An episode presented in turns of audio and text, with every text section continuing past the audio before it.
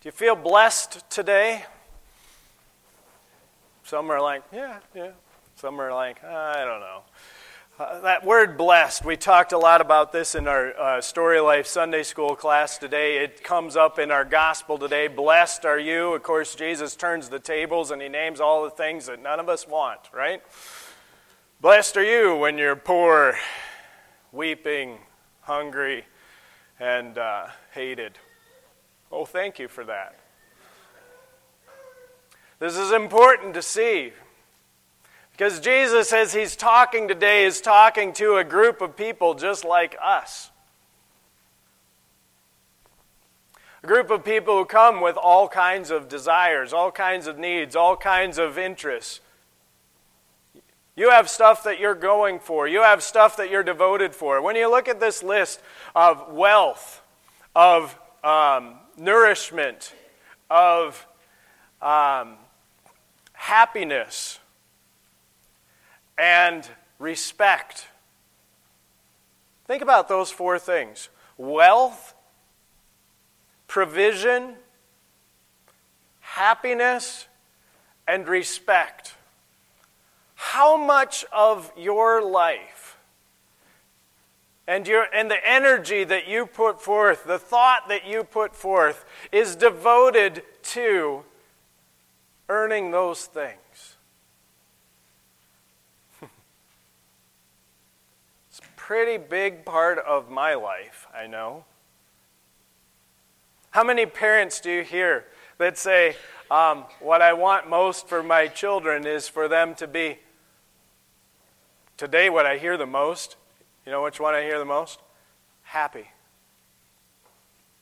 I want them to be happy.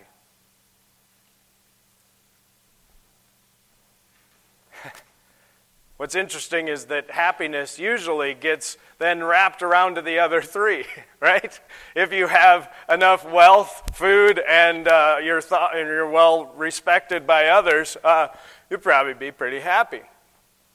Turns out, what? Do you know people who have plenty of wealth, plenty of food, and the respect of and admiration of others, and zero happiness? I, know, I know lots of folks in that category. Turns out they're not quite as correlated as we might think they are. And yet, what do we do? We pursue these things. Uh, when we think about being blessed, uh, oftentimes it comes down to these things. Uh, when, they, when I get a, a an extra gift, um, uh, you know, somebody sends me, uh, my parents used to always, my parents send $5 for like holidays, right? So they still send me, sometimes they'll send us like a $5 gift card for, for Dairy Queen. It's a blessing, folks. You're just happy about it, right? It doesn't matter how much, it's something you didn't expect. You get it, you say, wow, that's great. But what is it? Is the blessing the gift of that wealth, that $5? No. I think we would do better to recognize that the blessing is the one who gives it. Whatever it is.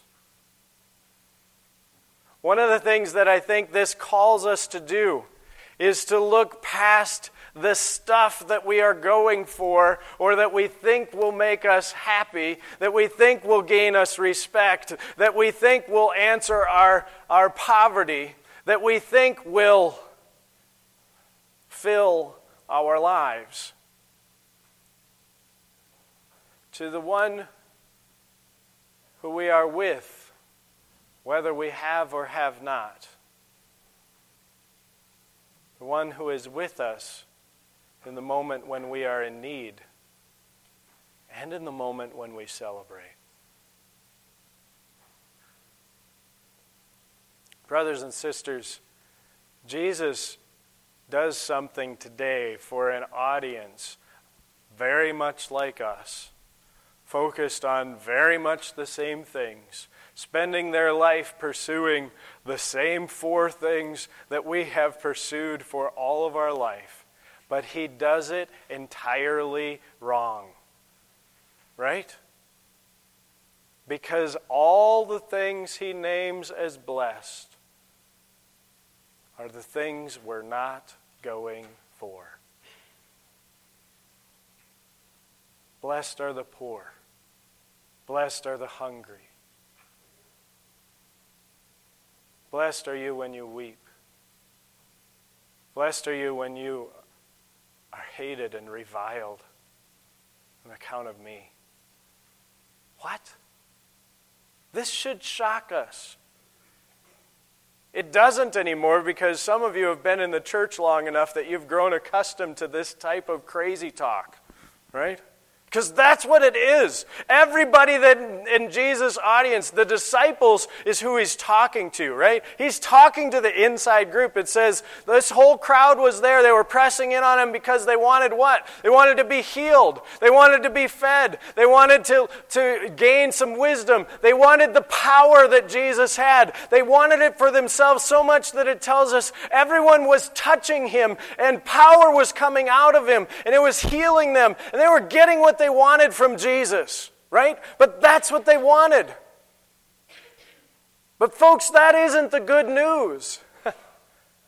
The good news starts later, and it starts when Jesus turns the whole thing on its head. Because, and he starts by not talking to the whole crowd that is so focused on those gifts that they can't even see the one that, they're com- that it's coming from. He starts by talking to the disciples, the students of Jesus. That's what Luke calls them. Students, the ones who are learning to Jesus. Isn't that a great idea? That's who we are called to be today. If you want to be a disciple, you are called to learn Jesus. That's what we are about. So Jesus turns to those who want to learn Jesus and he says, You want to learn Jesus? Let's start here. Blessed are you who are poor. Disciples, we should all say, Wait, uh, uh, really? Yes. For why? For yours is the kingdom of God. Well, what if I have too much money? Am I not in the kingdom of God? No. He didn't say that. He said, Blessed are you who are poor. Yours is the kingdom of God. You think you don't have this, but guess what? You have plenty. You think that it's all about what you don't have, but guess what? You have far more than you see. Blessed are you who are hungry. Wait, I, am pretty hungry. For you will be filled, is what Jesus says. Right? And so the answer is, is not that it's not that it's good to be hungry, it's that it's good to know who will fill you.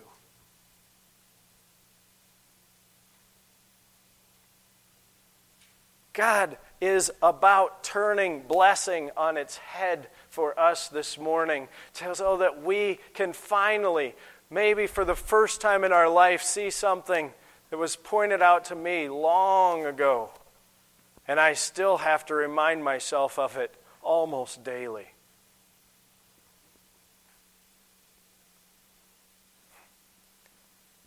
Why do I love Jesus? Is it because of what he gives me? Or is it because of who he is and what he makes me? There are a lot of days where I love Jesus more because of what he's given me. Have you been there? Those, those blessed days, as we call them. Jesus says, Luke has something else. It's not the word blessed that he uses for those days. He says, Woe. Woe. We use that like for horses, right? Slow down. Whoa. Hang on a minute. Be careful. If you think that that's what it's about, you might miss the point here. Whoa. Because it's not that those gifts of wealth, of happiness, of nourishment, or of respect. It's not that they aren't blessings. It's that when you don't have them, you are still blessed. Why? Because God is still for you. And you get to learn Jesus. What do you care more about? What it brings you or what it calls you to give? what it does for you or what it makes of you. One last thing I need to point out here, and I hope that it's, uh, I don't usually give teasers in my sermon, but I'm going to do that this time. Because Jesus does it, and the lectionary sets it up that way. I asked this question in Story Life as well. When you look through this lesson that we had, Blessed are you who are poor, for yours is the kingdom of God. Blessed are you who are hungry, for you will be filled. Blessed are you who weep now, for you will laugh. Blessed are you when people revile you and hate you and speak uh, evil of you because on account of the Son of Man, for that is what they did to the prophets.